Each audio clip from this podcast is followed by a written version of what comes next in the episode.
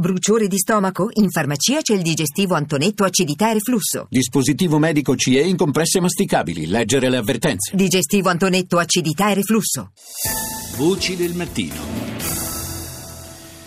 Andiamo in Nuova Zelanda, a Wellington, eh, da dove è collegato con noi l'ambasciatore italiano in Nuova Zelanda Fabrizio Marcelli. Buongiorno ambasciatore. Buongiorno a lei. Dunque abbiamo sentito dalla eh, voce di Radio New Zealand gli ultimi aggiornamenti per quanto riguarda il terremoto, eh, è rientrato il, quantomeno eh, l'allarme tsunami, almeno quello, però eh, il eh, primo ministro chi è sembrato piuttosto allarmato dopo una prima ricognizione, i danni eh, sembrano abbastanza ingenti.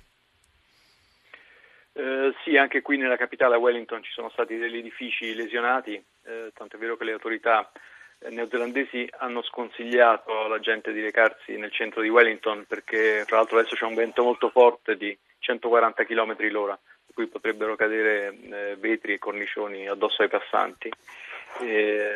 comunque le scosse di assestamento stanno, stanno terminando, sono state una cinquantina dopo la scossa di, di oggi a mezzanotte ora locale e quindi la situazione lentamente si sta normalizzando. Uh, due ore e mezza fa c'è stato anche l'allarme tsunami, quindi sono rientrate tutte le persone che erano state evacuate dalle autorità lungo la costa orientale.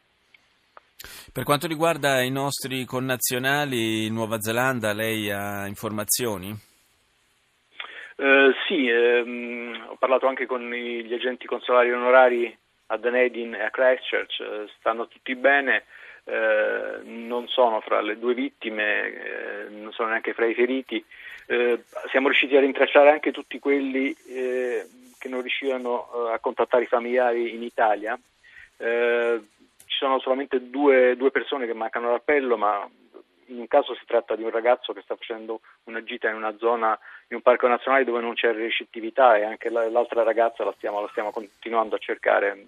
Per il momento eh, non risponde, forse avrà il cellulare scarico, eh, l'avrà lasciato dopo l'evacuazione. Insomma, niente, di, niente di, di, preoccupante per il momento. Questa è senz'altro una buona notizia. Visto che lei ha preso contatti anche con eh, Christchurch, che è una delle zone eh, teoricamente più colpite dal, dal, sisma, da là qualche informazione su, sui danni riportati anche dal, dal centro abitato?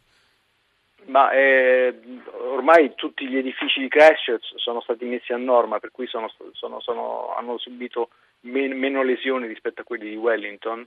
Ehm, sono abituati ai terremoti, quindi, quindi, erano preparati, hanno evacuato anche lì le persone che vivevano a ridosso della, della costa. Ehm, niente, di, niente mm. di, di, di, serio.